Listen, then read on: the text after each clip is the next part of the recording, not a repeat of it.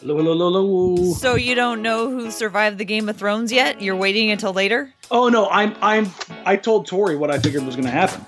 And what do you think's going to happen? Jon kills Danny.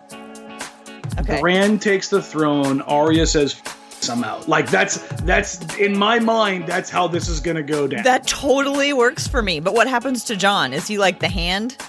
no, I think Jon dips. Like he, he like like he goes with the He goes back to the wall or Yeah, like just like like goes with Tormund wherever he's at. Tormund is the guy who's the leader of the Wildlings. Is Tormund good now? Yeah. Oh, okay. Interesting.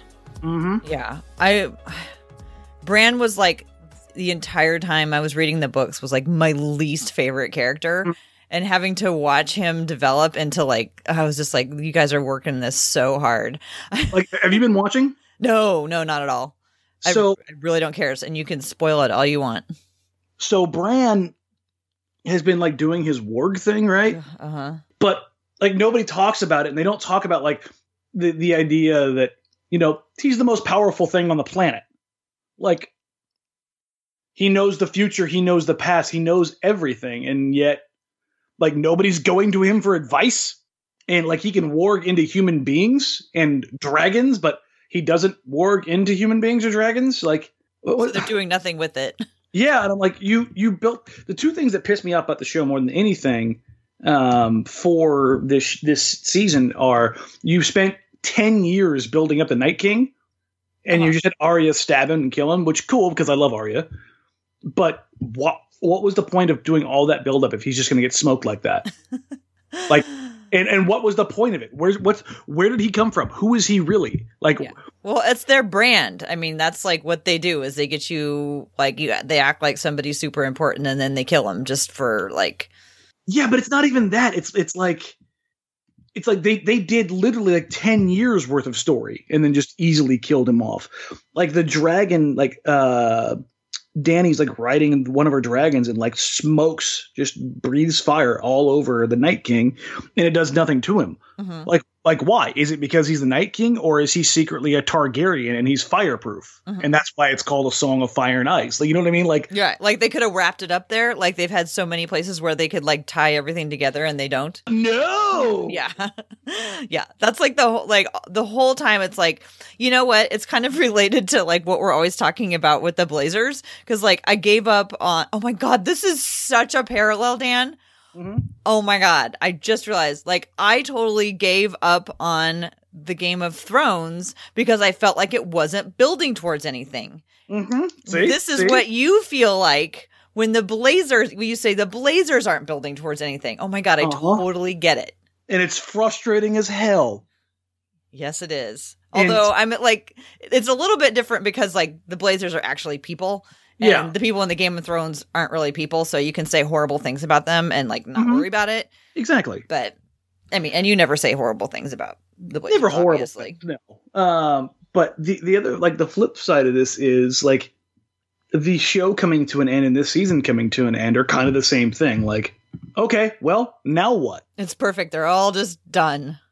Because I mean, I was talking with uh, a couple people around the team and just like uh, a couple other media folks, and I'm like, this is fun. Like, this is cool. I enjoy this. Like, this run has been like this has reignited like some of my fandom that I think was lost as being like a media member, right? hmm and in doing so the realization that two of these guys are going to be back next year like that's that's all you know You Damon mean CJ. on the Blazers? I, I wasn't sure if we were talking Game of Thrones or if we, no no no no Right, like yeah. Dame and cj are the only guys you know are going to be there right now like, Like, at the beginning of the year because Nurkic Yeah, like will you- be back. you you don't know what Dirk's health is going to be you don't know uh, what the Blazers are going to do in the offseason with any of the expiring Mhm. deals. hmm Oh, you know what? There, there, are, there, are, there are actually five guys that you know are going to be there: Dame, CJ, Ant, Trent, and Collins. And, and Zach is going to matter one way or the other, whether it's a good matter or a bad matter, right? Right. I mean, th- that's like Well, those are the things no, that you. he's clearly somebody that they have established as the future, at least Yes, you know exactly. for the more immediate term future. Let, let's let's let's hope he's he's he's more Jon Snow and less Robb Stark. like, oh, Like that don't whole even like get me started on Robb Stark. but I mean, like there, there's like, it's, it's kind of corny to make all these parallels, but like the more you look at this right now, the more you're just like, um, and sometimes it feels the same way. yeah, and I think in this is where I think like some of the um, like some of the the back and forth on Twitter where people are like losing their minds about how Game of Thrones is in, and, and I'm one of them. Mm-hmm. Like I, I I want more storyline, but this is like the difference between the storyline and the spectacle, right? Like where some people were like, yeah, but we saw like these giant armies go at each other and this, you know, this awesome cinematography and blah blah blah blah blah. And you watch Daenerys literally like light entire city on fire, and you got the bird's eye view, and you got the Cleganes going at each other. Like you got like these fan services, but it kind of like it was fun, but at the same time, you're like, is it real? And I think that's kind of the same situation that you and I were talking about before the podcast, which is like this this whole kind of pushback on the team losing to the Warriors. Right. Well, and it's kind of like how it ended.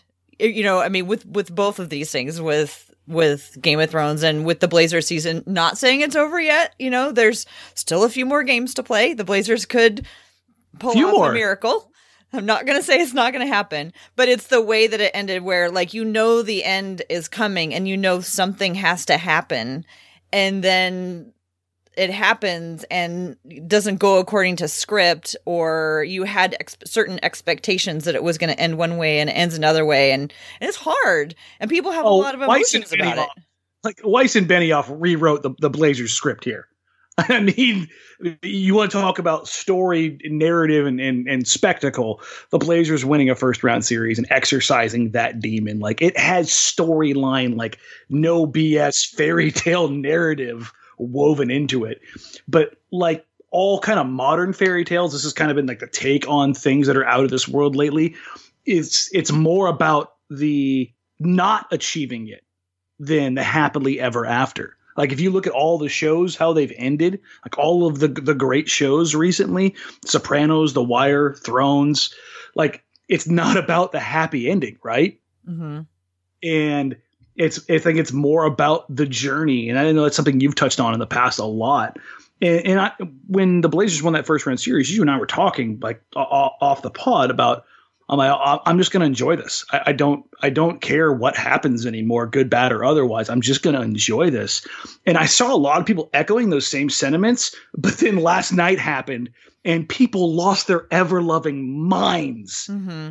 And I just, I know it's easy to get wrapped up in the moment, and I'm the last one to say, you know, to, to you know, kind of step away from the moment. but it, it, was it was weird, right? Right. Well, so emotions were running really high last night. I was at the arena, and were you at the arena too? Did I see you down there? No, I was not. We, you were we, not in the arena. Okay. We gonna be then it, with technical difficulties and okay. well, stuff. So well, anyway, I was at the arena and the crowd was like super intense and super into it, and the first half was awesome, and we were yelling and screaming. And then the wheels kind of started to fall off. And then like I could just feel everybody, the emotions of, of everyone around. It's like we'd, we'd all held on to you know we'd all held ourselves together and then themes just kind of started to feel like they were falling apart. And like i totally understand that like people have emotions and they have feelings and i would never tell them not to feel what they're supposed to feel. But what i started hearing were things that were like the types of things putting down Damian Lillard and complaining about Damian Lillard. And i am not going to disagree that Damian Lillard has not had a great couple of weeks. He hasn't played to, like the Damian Lillard that we are used to. He also happens to be playing the Golden State Warriors. Um, but separated ribs. Right. I mean, and but even all excuses aside because he would never ever ask for anybody no. to get, make any excuses for him. But it's like we get caught up in the emotion and we forget that he's the, a huge part of the reason that the Blazers are where they are and that we're still watching basketball two thirds of the way through the month of May. And so I just wanted to like point that out to people because, you know, we get caught up in what's going on and people start saying things. And you and I have talked about this before in terms of one of the reasons that Portland loves Damian Lillard and is because Damian Lillard has has always acted, you know, said and acted like the guy who's going to stay. Mm-hmm. And after having been left a couple of times, I think we're pretty fragile about that. And you, we've Yeah. talked about how, you know, Damian really seems like he's the guy who's going to stay unless something goes really, really, really wrong. And in my mind, I worry that something going really wrong would be, you know, things getting out of control in terms of him hearing something from The the, narrative. fan base or the narrative getting all off the rails. And I don't think there's like any one person who would ever be responsible for making Damian leave. But if the feeling changes and he can sense it and he decides he doesn't want to stick around, to me, that's the most scary thing of all that could happen. Yeah, and I just kinda want like the Kevin remember Durant- that. yeah, no, it's it's the, it's the Kevin Duranting of Damian Lillard. Like remember, you, know the uh, Mister Unreliable in the paper against Kevin Durant when they dropped the series against the Warriors. Um, I mean that that kind of thing is that's what I they mean, called him. Yeah, Right. So, right. Why would you want to stick around if that's what's going to happen? and and, if, and and listen, it's not thin skinned. If you know, thinking of like you know, if people, it's it's so easy to say just ignore social media, just ignore what the entire world is saying around you. That's not an easy thing to do, and for people to just like throw that stuff out, it's it's dumb.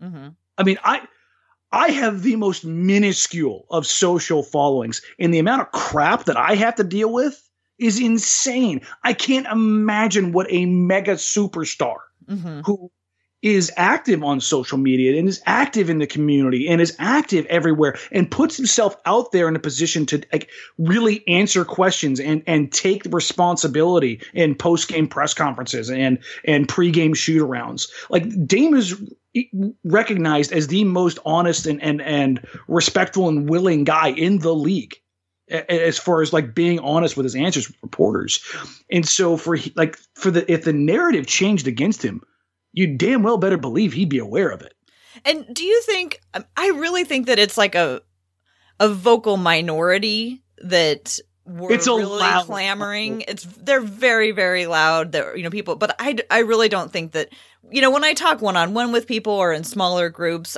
I hear so much support and, you know, genuine love for Damian and what he's done for this city that I really don't think that that's the overarching feeling of the fan base right now. And I would hate for people to think that I think everybody in Portland, you know, doesn't believe in Damian Lillard. I don't mean that at all.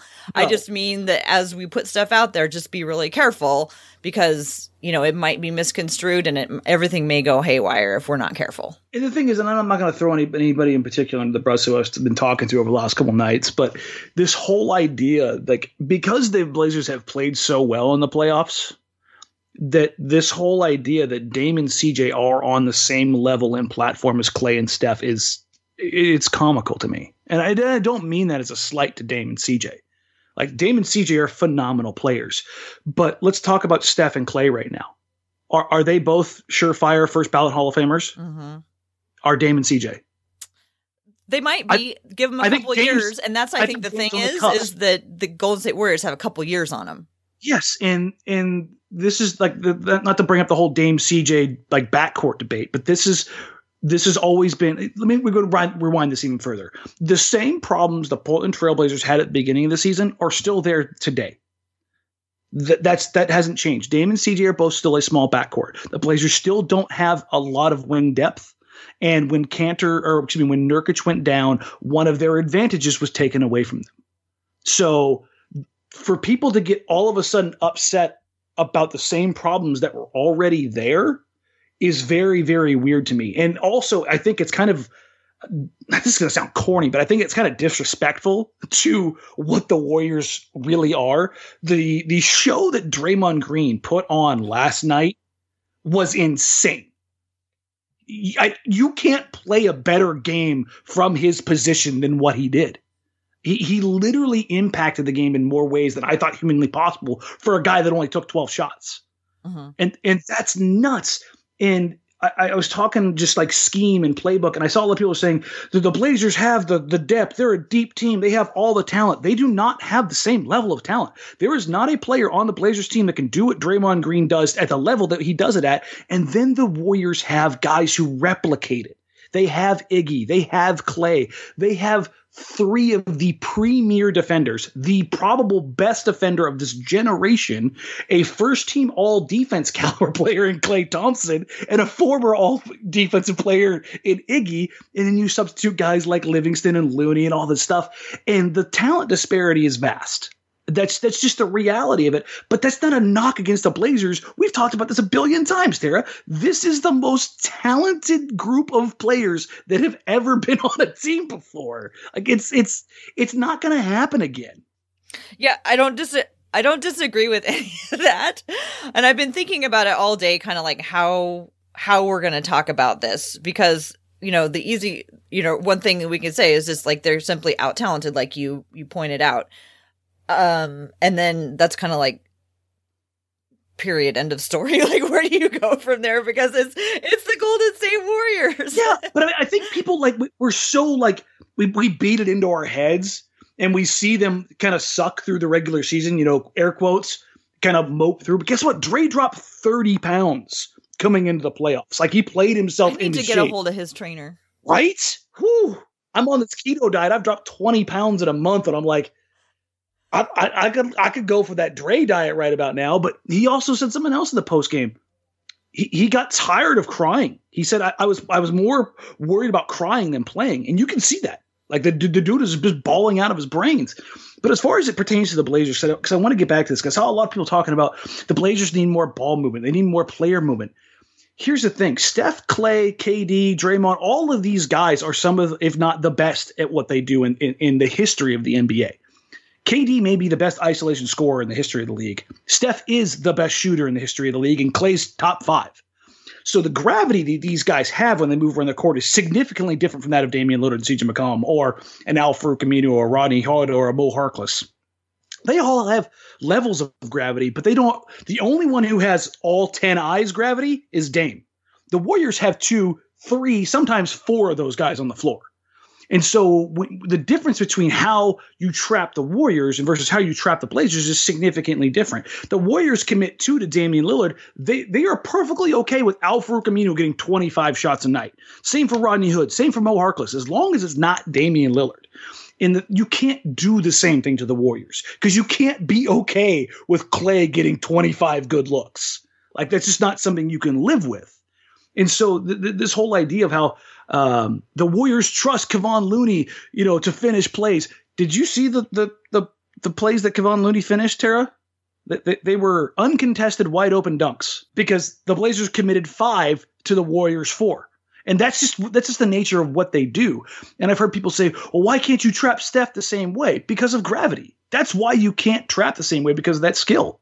It's there's just so many other options and there's just only so much you can do when there are so many other options i think. Is that what you're getting at? Yes and, and that's just and that's goes back to the crux of what we talked about coming into the season. Al Farouq Aminu is a nice player and in basically any other generation of like title teams i think this iteration of blazers if Nurkic is healthy you've got a puncher's chance. You're probably still gonna let's take the miami or the, the milwaukee bucks right now. Do they have a true uh, superstar in Giannis? Hell yes. But other than that, they've got a lot of really good players. They have another All Star in Khris Middleton, but it's it's a top three guy, an All Star, and then depth for days. But are they so overwhelming with top end talent that they're just this unstoppable force? Yeah, we're just No. hoping that they can challenge the Warriors. Like with all of that going on, your point is that we're just still hoping that they can challenge the Warriors. Yes, we don't exactly. know for sure. Yeah, right. And, and, if, and if this was a Blazers Bucks series and the Warriors never existed and everybody on the Blazers is healthy, I still think you, you probably lose against that Bucks team, certainly. But I think you've got a puncher's chance. Mm-hmm. I think you've got an ability to hang with them. I, I think people forgot what it was like when the Warriors won 73 games. Like this team can just eviscerate anything and everything in its path. And it doesn't have to necessarily to do as much with scheme and, and play calling as much as it's just talent. And the Blazers have tried to loosen all those knobs. Terry Stotts started Meyers Leonard last night. We, we, we've talked about how buried on the bench he is. Terry is trying everything To mm-hmm. try to get every last inch, right? Right. I mean, so what, what, what, like what do you what do you do? Well, so that's kind of what I want to turn to because so we've talked a lot about the Golden State Warriors and their excellence in in many ways. I want to kind of shift our focus to what we've seen from the Blazers and what we can learn from, if anything, from what we've seen from the Blazers. And it'll touch on what you just started talking about with, um, you know, Terry Stotts trying some different things because at some point he's just going to have to. But what I want to do is I want to like kind of, I was writing a list of like, things that aren't going well and things that maybe we can build on. So I want to read you my lists. That was a long rant. I'm sorry. I just no, I get it like I said, I understand everybody has emotions that they have to get through right now. Yeah. So you ready? Yeah, let's do it. Okay, so this is my list of things that are not going well. I wrote bad and then I crossed it off because that's how I am. You know me. So, three losses. that is not going well. so I'm going to read them and then you kind of just react um, you know, after I'm done with the list, okay? So, game 1, 21 turnovers. Oof, not great. Damian Lillard, turnovers seven in game one, two in game two, and five in game three. Is he still at the more turnovers than field goals made? I don't know. I didn't look at that. He he he was. You know what? I've got the stats right here. Right. but turnovers, as I'm saying, are a problem. Okay, so that's one thing. Shooting. Aminu is shooting 20% from three. CJ is shooting 27% from three and 62.5% from the free throw line. By the way, they missed 15 free throws in game three. So that's another thing that is not going well. So Dame has 15 made field goals in three games and 14 turnovers. All right. So he's got more field goals. That's good. We're on the up and up, baby. Things are turning around. So those the turnovers and the shooting, like how much do we worry about those things when we look at who the Blazers have been playing? I mean, this is the thing. The Warriors are the one team in the NBA again who can throw three six foot seven all world defenders at Damian Lillard and CJ McCollum pretty much the entire game.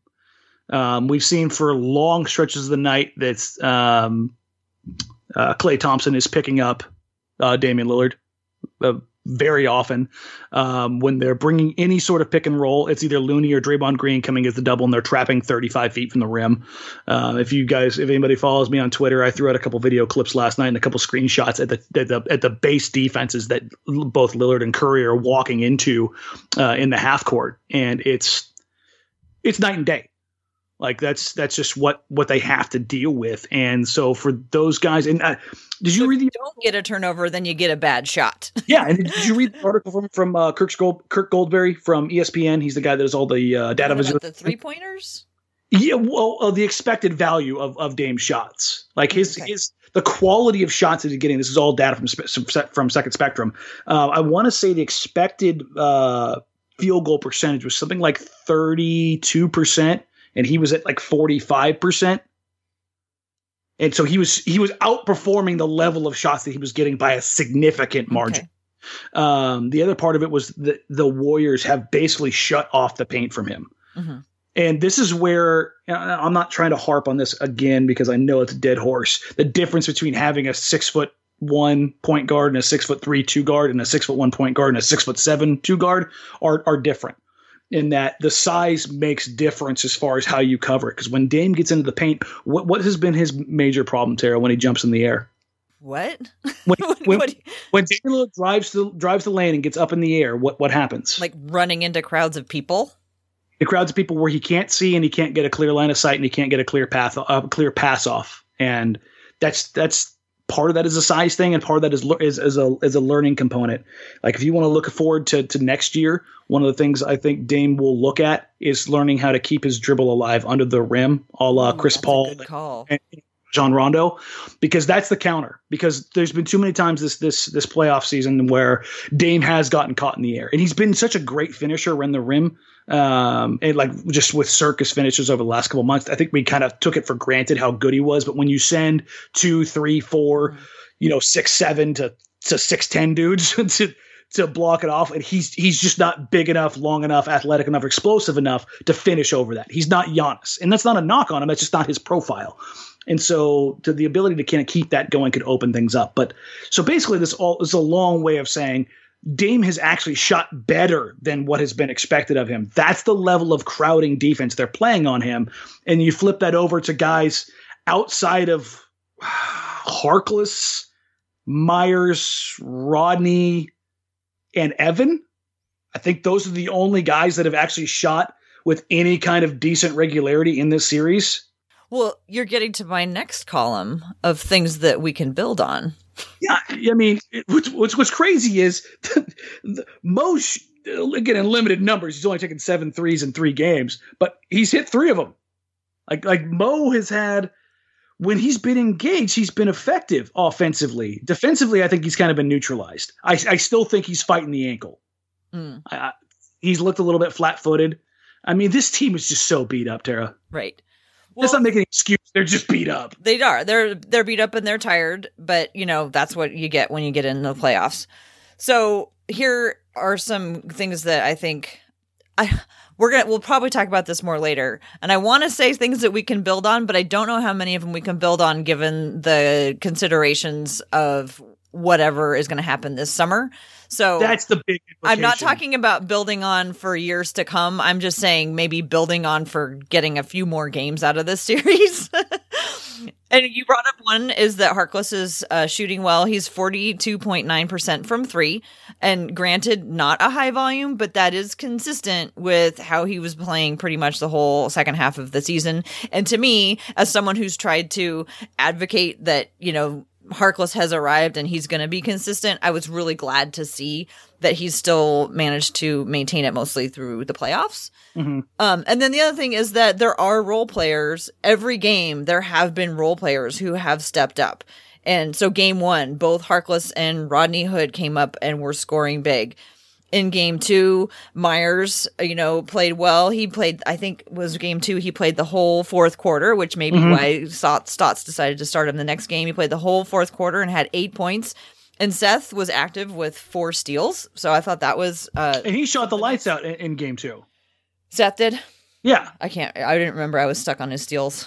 Um, and then again, game three, Meyers has a fantastic game, at least the first half.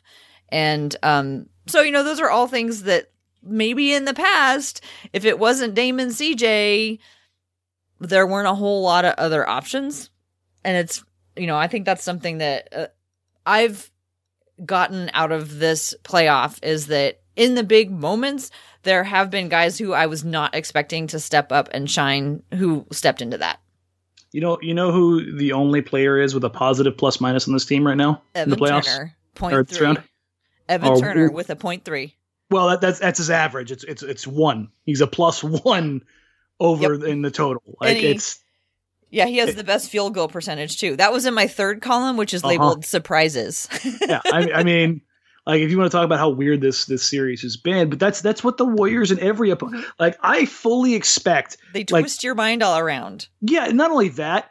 Number one, Billy Donovan should be fired for his ineptitude for for the game plan he put together against this against this Blazers team. And I, and I mean that with all sincerity. The fact that he let Damian Lillard go at Russell Westbrook or Jerami Grant or Terrance Ferguson single coverage mm-hmm. is one of the more ridiculous things I've ever seen. The Nuggets were like, "Hey, it kind of worked, and then then you know they, they roll around. Never again. Send two, please. And mm-hmm. and they they just don't have the horses. Like Torrey Craig's a good defender, and Gary Harris is a good defender, but they aren't Klay and Iggy and Dre. Like they they don't have they don't tick all the boxes of size, length, athleticism, IQ, where it's like it's overwhelming, right? The Warriors though they have that. They can tick all those boxes, and so I, I, think if you're a coach of the NBA and you're playing against the Portland Trailblazers in the playoffs, as this team is currently constructed, if you're not sending the trap that the Warriors are sending, you, you need to just go home. And the, the, other thing I think it came out of that that second Spectrum article was that Damian Lillard is being trapped at a historical level. The most any player had ever had ever been trapped with, like as far as the data goes back, was nine times in a game. Mm-hmm. And what's Damon looking? Damian looking at over eighteen a game. Oh dear lord! so I had people coming at me talking about how superstars face this kind of defense all the time. No, they don't. Mm. they do not face this defense. This is this is unprecedented pressure being put on Damian Lillard. So that's that's why I wanted I wanted to bring it back to that as far as like the the what he's able to overcome and then kind of twist that back to the role players here. I think you've seen Rodney Hood showing he's a capable role player. I think you've seen Meyers show that if you're willing to live through a mistake or two, is a more than capable role player. Uh, You know what I liked about what I've seen out of Meyers for he's played two of the three games in this Mhm. series so far. Is that I'm not at all saying that he's replacing what Nurkic was able to do, but Meyers has been able to do a little bit of more off shoulder a little bit of that offensive load in terms of running the ball through Meyers. Meyers has been making a lot of smart uh passes and has moved the ball Thank you. pretty smartly. Like he's found catching in that role spot and finding the Yeah. open guy. He had a couple of nice rolls that he got, I think, from CJ, and he either took it over the top and uh, brought in it himself, or he found Harkless cutting. He's been Mm-hmm. a couple of times where he catches it, and you can see he knows where everybody is on the floor, and he knows whether or not he has the best shot or if he can pass it on to somebody else for a better shot. And I didn't see that. Not that I don't think Kanter is capable of that. That just didn't seem like the kind of game that he That's not his game. No, Yeah. he's a he's a Zach Randolph type. This isn't again. This isn't a shot at him. He's a bit of a black hole. Now he's trying when the Warriors bring that double to swing the ball, but that's not in his nature. Mhm. With with Nurkic and with guys like Jokic, like Jokic to the extreme. He he wants to overpass. Mhm. I think Nurkic kind of finds that sweet spot of it's my it's my, it's my turn. I need to take the shot because I need to keep the defense honest Mhm. and throwing that little bounce pass or you know hitting the the, the skip pass out to the corner. Mhm. Meyers, we, we've we've talked about this over the years. Tara Meyers is a good passer. Mhm. I, I mean that that one handed sidearm, you know, shortstop pass that he threw to Harkless Right, right. directly under the rim Right. The one was that he passed it back out to him. Yeah, Yeah. but that he just takes the ball and just whips it on a line drive. And Harkless isn't a guy I normally associate with having great hands, but he catches that and immediately, like, nah, man, this is you, whips it back out to Meyers. That may be one of my favorite plays of the season. Mhm. Because in, in did you read uh Quick's article? Yes. Which Okay. everyone should go Please do. listen, go read Quick's recent article talking about not really covering game three and his relationship with Meyers, Right. uh, a story about hit one of his best friends and what that game kind of brought it all together. It's it's truly amazing. But in that, Mo talks about how Meyers kind of found his groove and he wanted him to find, you know, to keep it up because who he is and what he is and how hard he has worked. The, the stuff that goes on behind the scenes, and we've talked about this before. In practice, he's he's an absolute terror. In, in these off-season workouts, I've had players around the league tell me if if he's able to put it together, he's he's nearly unstoppable physically. I mean, when you see him roll to the rim and dunk, it's it's it's ridiculous. There, there aren't guys that big that move like that with that kind of power. So when you see him put it together and you see him, like you said last night, Tara, making the right decisions in those positions where it's either the pass or that little pull up spin baby hook or the, you yeah, know, behind had- the back best yeah, or the confidence CJ. he he actually hitched on his first three, and and I think all of Portland collectively was like, no, just shoot it. But he found it, and I think nine out of ten times in the past, that's not a shot he comes close to, to hitting. But he hitched and then he regathered and knocked it down. And I think that's a credit to Meyers, and I think it's it's a great building block. And for Stotts to give him that opportunity in game two, and then the, then to reward him, I think says a lot about the relationship of this team, right? And if you're, talking about positive things to build on i think that's something in the intangible section you can talk about is that i think these guys are are, are, are going to go you know, i hate to use this cliche but going to go to war for each other tomorrow. Mm-hmm.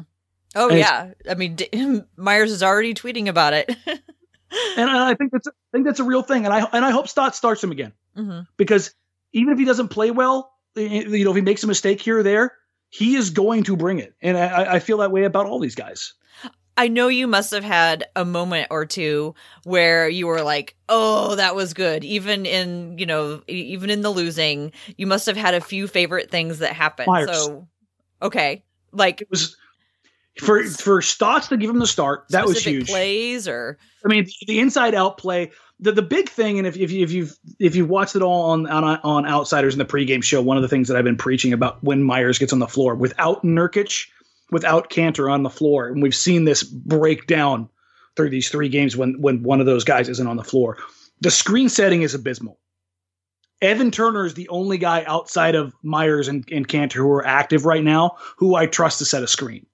I mean, it's it's Zach's just not big enough yet. He, mm-hmm. he, he tries, but he either gets called for a moving screen or the screen's not there. It's just it's just not in his bag yet. He's got to he's got to bulk up or or find a way to get that wide base. You know, whatever it is, do a lot of squats, get a big butt. Um, but Meyers' screen setting has been huge. Uh, it allows Dame and CJ to turn the corner. If not for a good look, it's opening that space up so they can find the right pass and, and find those opportunities. When Meyers is in with Dame and CJ, and this is like, I have no way to quantify this, but I sense a trust from either Dame or CJ when they are in there with Meyers. Probably the, simply the because of because of the amount of time that those guys have been together. Mm-hmm. Like when, you know, at the beginning of last night's game three, you know, I was like, awesome. They're going to start, they're going to set the tone of Meyers is there to just clear space for mm. Damian and CJ. And they seem to really trust him. I have one like completely random observation that was like one of my favorite things I saw last night because it showed that the Golden State Warriors are fallible. There was one point where Evan Turner was in the corner and he had two guys run out on him. And I was like, yes, we're going to double Evan Turner. My life is complete. I was like, what are you guys doing? But, and uh, so I was just like, it was just nice to see that sometimes they do have lapses. I don't know yeah, why no, that gave me such a chuckle. no, I mean there there were there were I mean that first half of basketball was beautiful basketball, mm-hmm. and I saw a lot of people. And here's here's the, my other complaint uh, about um, reactions last night, and I'll kind of let this one go after this, but. After the Damian Lillard crap was the Stotts got out coached crap. Oh yeah, I was going to ask you about that. What does that even mean? Uh, people want something to be mad about, and they're going to blame a coach. Um, he he's playing the guys right now who are who are getting it done. That that's what he's doing. I mean, realistically, like like he doesn't want to go to Meyers, but he does because guess what? He performed. And and I think that's always been true of Stotts. Even even begrudgingly, he'll go against it. He does play guys who perform. Uh, is his leash shorter with other guys? Certainly. But as far as being out coached, no. What the Warriors do is they kind of play. This sounds terrible, but they kind of play cat and mouse with you what they do is they wait for the second half and mm-hmm. they ratchet. It's not their offense, it's their defense. Their defense gets cranked up to 11, and then their offense comes from their defense. Think about all those threes and all those shots they hit in game two and game three in the second half. You know what those came off of? Turnovers, transition. missed shots. Because in transition, this team is hell. They, they have some of literally the best transition players in the league, hands down. I mean, Jordan Bell blew a dunk off a pass from Draymond Green that Aaron Rodgers is jealous of. that pass was inch perfect over the shoulder, in stride, on the run from Draymond. And it was like, holy crap. That pass was so perfect. I, I you couldn't even be mad at it. And then you go, when when Bell misses the dunk, and then it went right into Meyers' hands. yeah, and that that was that was pretty rewarding, right? But like there were there were plenty of moments last night where I felt like, okay, this is it. But there when your first and second options are taken away in such a way that the Warriors can do that, like no other team can. You're asking guys who were already been moved up the pecking order to be moved up even further. And that's just that's just not what happens in any sport. Like you can have next man up, you can't have next five up. Mm-hmm. Like that's just not that's just not a reality. And so it, I, I, it's a little crazy to me when you talk about being out coached. Well, okay, so if that's the case, you believe that Terry Stotts out coached the living pants out of Steve Kerr in the first half of both games. And I, I don't think many people out there are going to argue that. I, I, I don't argue for that. I think they're going to say, no, the Blazers just played well. Well, guess what? The Warriors just played well in the second half. That's they didn't make a ton of adjustments other than let's trap and blitz and bring the pressure up higher. I feel like that's kind of how Damian Lillard plays a lot of games is he feels things out in the first half, mm-hmm. which is mm-hmm. why he doesn't score a lot. He's seeing who's hot, who's on his team. He's paying attention to his own team and how everybody is doing so that in the second half, you know, then he knows who's hot and then then he can really turn it on. And I've felt these last 3 games like exactly how you described it. Like the Warriors the Blazers come out and show them what they've got and then they like you said yeah golden state just comes and says okay so that's what you're gonna do. Here's how we're gonna take care of that. Mm-hmm. and and they just do it. Well let's try to figure out some things to end on, on a high note here. Because i really i just there's plenty of high notes. They're in the western conference finals i know. I know. I don't want people to forget. Like in my opinion i never thought we were gonna be i never thought the blazers were nobody did. here. Anybody who says they did is a liar and a thief. It's that it's that simple. Nobody thought this was going to happen. That's what makes this so cool. That's also why people need to back the hell off. Like I understand being frustrated. Me, it me, the guy who only wants to win a championship. I'm sitting here going, "Relax, guys. This has been a cool ride." Like if I'm at this level, I, I'm fairly certain everybody else can figure this out too. How much do you think things would be different if Nurkic was playing? Okay, that is the one caveat I will give up. I, I, I still think the Warriors win, but I think it, it drastically alters because Nurkic does the the main thing you need him to do. While Meyers is good in that short roll position, Nurkic is near great.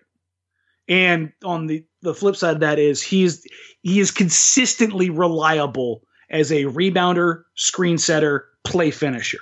Meyers, I think, has the potential and the skill to do some things even better than Nurkic, particularly spacing the floor, knocking down shots.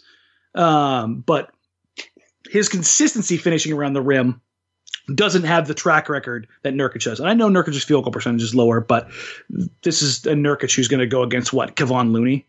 Mm-hmm. And then on the defensive side, him being able to come out and show slightly better than Meyers. And we do again. Like I know I'm Team Meyers, but we do need to give Meyers credit for his ability to to cover. He, he he's shown better than literally every option the Blazers have put out there in the pick and roll. So tip the cat to the guy because how how can you explain that a little bit more? Yeah, I mean the the one thing he got burned by was a Steph Draymond pick and roll, and guess what, folks? Everybody gets burned Everybody by that. By that one. Um, but he's done a great job of staying even with the roll man, taking away the option and challenging uh, Steph's shot. How many times have we seen in the last game and a quarter Meyers challenge a Steph Curry shot and alter the living hell out of it? Mm-hmm. Mm-hmm. At three point line, at the rim, in the mid range, Meyers has done a very good job at that. And I want to take a minute to point this out because I tweeted it out. That that foul uh, on uh, on was it was it Klay that he hit his hand, or was it Steph? I can't remember where he got the three free throws and made it. Um, I, I, have the truck feed for uh, the, the, broadcast um, that shows the off-air time, and uh, I saw the the network talking to Steve Javie. Um, and Javie was like, "That's that's not a foul. That's that's hand to hand. They they got that one wrong." And him and uh, Stan Van Gundy were talking about that. I'm like, "Huh? I wonder if they'll talk about that being a non-foul." And they come back from the break, and then they came back and they didn't talk about it. So I just wanted, mm-hmm. wanted to throw that one out there. That was the subtext of the tweet that I uh, I put out then.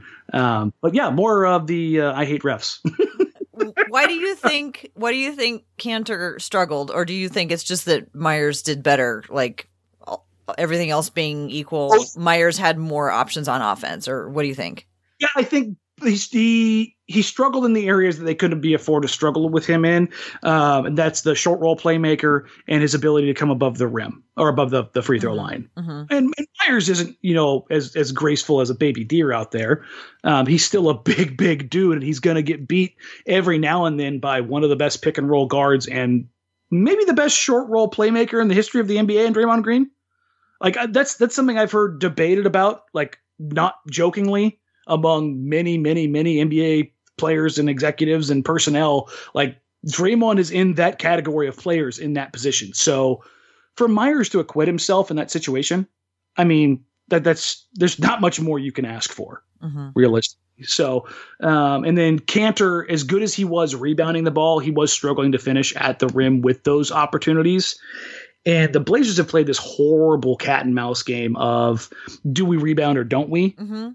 The the the rebounding margins in these games end up looking bad because the Blazers in like shock therapy decide to go really small trying to get some of these points back and spread the floor and be athletic and get in transition and then ultimately just end up getting murdered on the glass because the Warriors while they don't have bucks like size or they can throw out five seven footers who can do damn near everything they have a pile of six seven to six nine guys that they can throw out there and just abuse your six one six three six two dame cj seth right I would think that rebounding with the Warriors would be extra hard just because they make so many shots.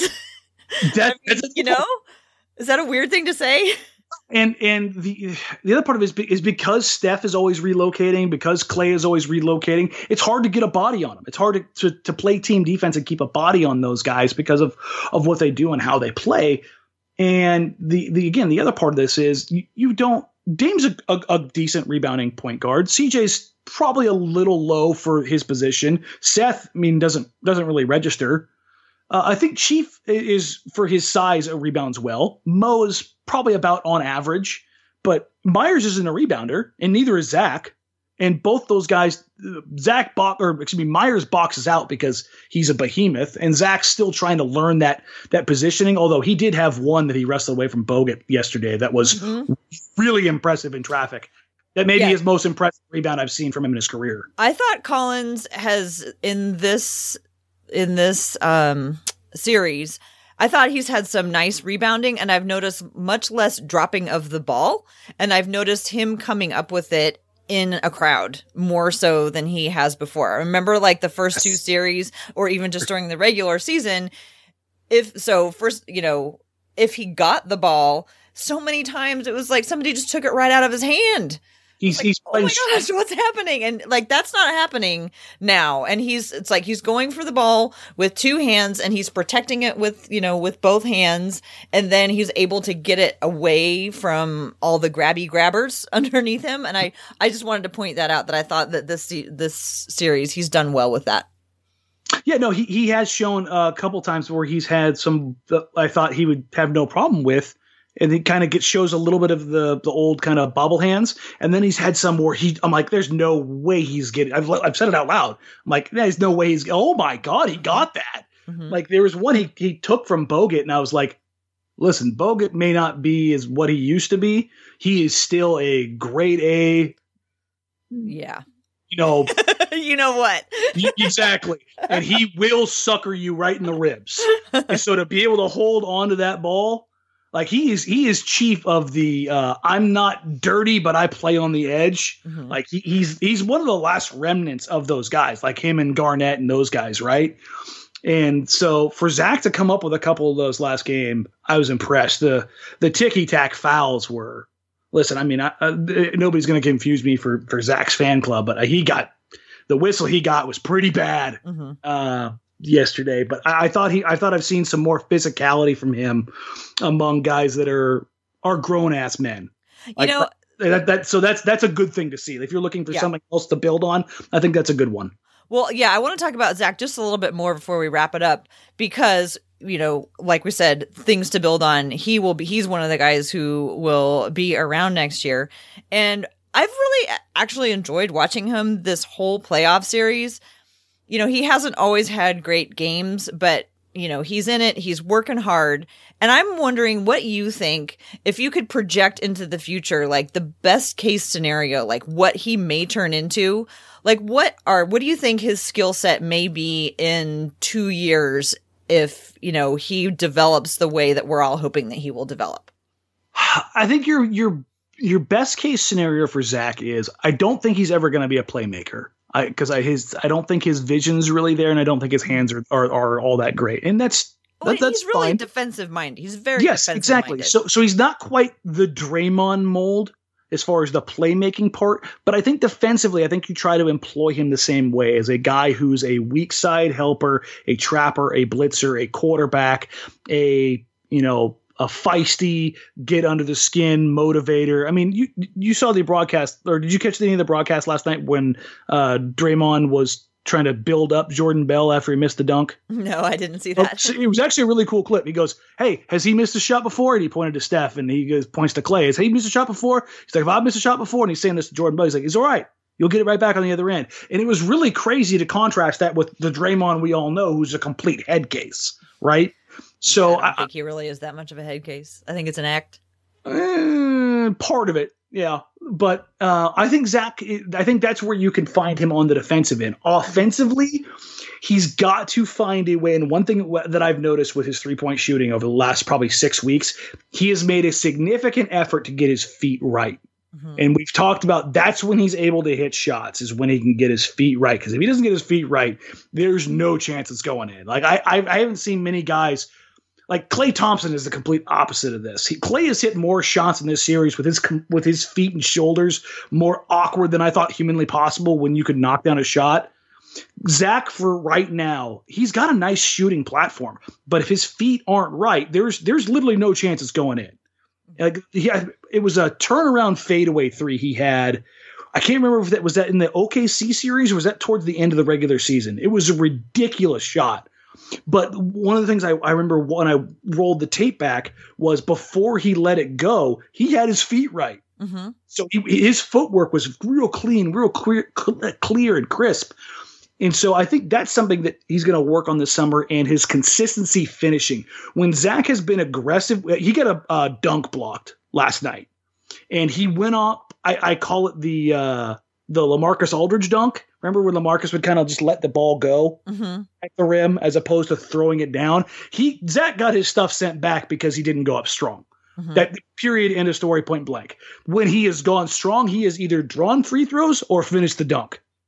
And I think that's something else that, that, that for him to build for it. So I think he'll be a best case scenario play finisher at the rim, a opportunistic rebounder, and a floor stretching big. I think those are the things you're looking for. Okay, yeah, that that last one that I that you said is kind of the one that I'm wondering about how they're going to use him.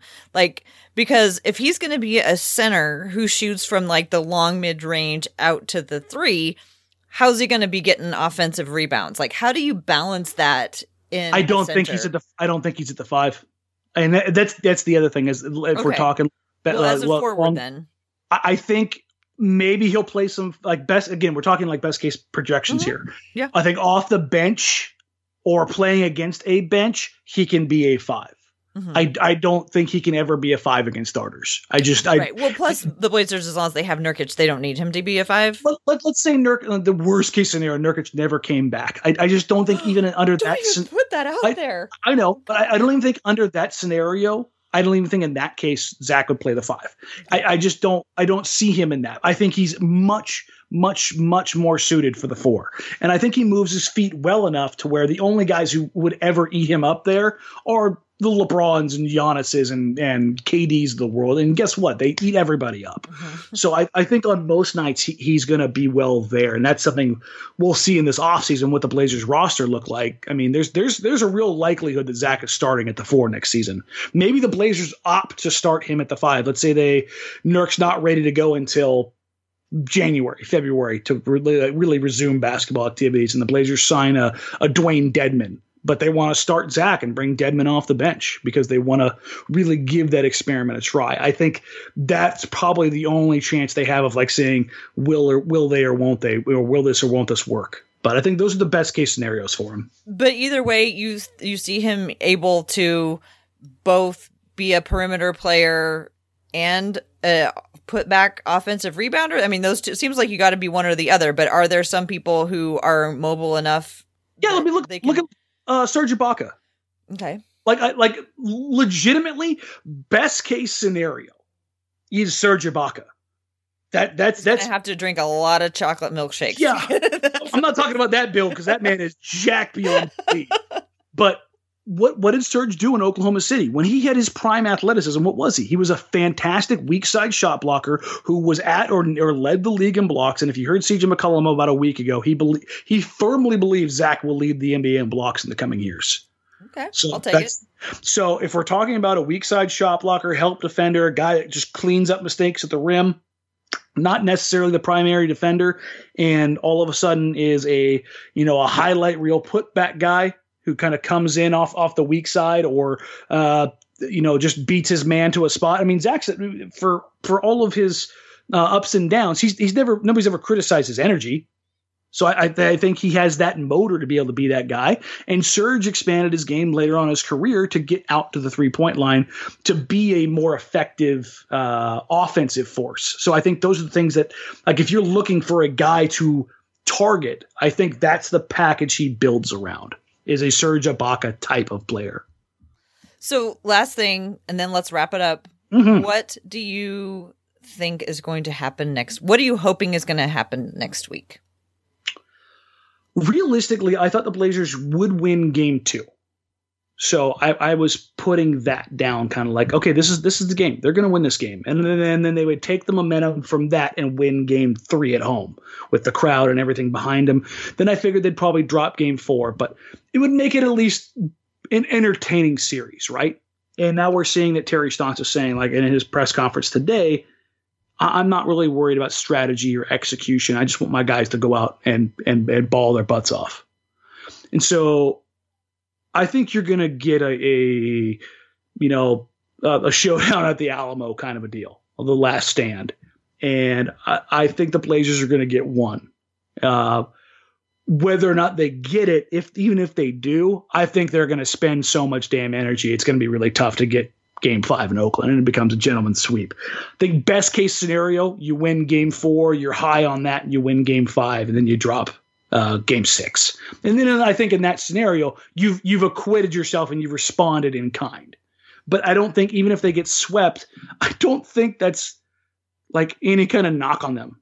It's not at all oh. like last year when they got swe- swept. No, you're getting swept in the Western Conference Finals without your second most valuable player. Your your your most valuable player is beat to death.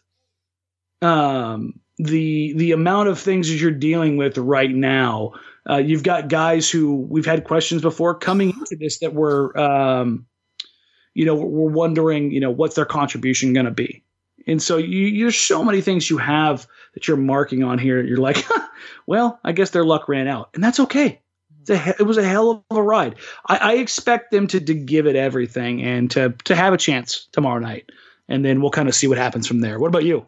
Well, I think tomorrow night that after sleeping on it, Rip City is going to realize how grateful we are to be in this situation and that the hometown crowd is really going to show up. And no matter what happens, I think that they're going to be satisfied. I don't think they're as likely to be as anxious and even angry, kind of, is how a lot of people felt to me last night. I think people will be a lot. I just, I just think that people will probably have not amped not ramped down their expectations because I don't want to say nobody has expectations, but maybe like right sized their expectations based on the opponent. and I think it'll be a good game. And then I think even if the Blazers don't win, I my guess is that it's gonna end with a much better feeling than last night's game did. At least that's what I hope. I mean, it couldn't be worse. I mean, people were getting pitchforks out for Damian Lillard, and I was like, okay, I'm, I'm, what, Yeah. what do I need to put down? Like, like it was, it was crazy. Like, as as much as I've been beat up for not being optimistic about this team, I'm finally at the point where, like, whoa, whoa, whoa, whoa, whoa. Like, even me, the pessimist, is like, calm the hell down, Yeah. guys. like, Yeah. like And, that's like, when you know it's gone too far. Like I said, I'm not gonna begrudge anybody their right to feel a certain way, but I think I am, damn it. I think upon reflection, we got to just be careful about what makes it out into the into the world because I don't want Damian Lillard to up and leave because he feels like the fan base isn't behind him. That would be like the worst case scenario for me. I don't think that's ever going to happen, but it's We were uh, wait, shoot, we were supposed to end on a high note. Okay, so let's end on high, on, on a high note, Dan, by you telling folks where they can find you and find all of your wonderful stuff. You can find me on Blazers Outsiders with Joe Simons, Shane Brennan, and myself on NBC Sports Northwest before and after every game that the Blazers have remaining, and then all summer long. Um, other than that, you can find me on social media at dmorang, Instagram, Twitter, Facebook, whatever you're looking for. Go ahead and drop me a message, questions, comments, concerns. I think every the most common question I've gotten recently, it's been quite a bit, is every time I wear that Rip City baseball jersey, where, where I got it. So for everybody else who's wondering, I got it at Rip City Clothing at Moda Center back in January, and they only had like five of them, and I, I don't think they have any more left. So I've, I've uh, that is legitimately the most asked question I've had all season. It, I've probably gotten it fifty times. Uh, yeah, uh, which is cool because I I, I, I look really great in that shirt, Dan. I, I didn't I didn't think that many people liked the shirt. So cool. Um, it was just something cool that I thought was there. Um, but yeah, other than that, um, it's uh, kind of ride or die now with one game possibly remaining. So uh, after that, I, I disappear um, for a month and, and go get engaged. So yay! Can What we say pre-congratulations if it hasn't Absolutely. actually happened yet? Okay, there you go. She she knows she knows it's coming. She knows it's coming. So it's okay. Uh, it'll be be fun. Oh, that's exciting. Well, folks can find me on Twitter at TCB Bigs. You can also follow the Hoops and Talks podcast at Hoops and Talks. We've had some really interesting women on the podcast lately. So if you haven't listened to any of those episodes before, you should check them out because those we try to make evergreen. So even after, you know, six months have passed, they're, they should still be relevant. They're not quite as related to directly games as, um, the weekly podcast is. So check those out at Hoops and Talks. And you can also, of course, find the Blazers Edge podcast feed in whatever podcast catcher you use. You should uh, go like us and give us reviews and subscribe and unsubscribe and all that good stuff. And everyone, let's show up tomorrow night and let's see if we can extend this, keep extending this wonderful season. And if the Blazers can't extend it, then let's just let's be really grateful for the remarkable run that they have had. All yes, I will second that. Thanks for listening. Bye.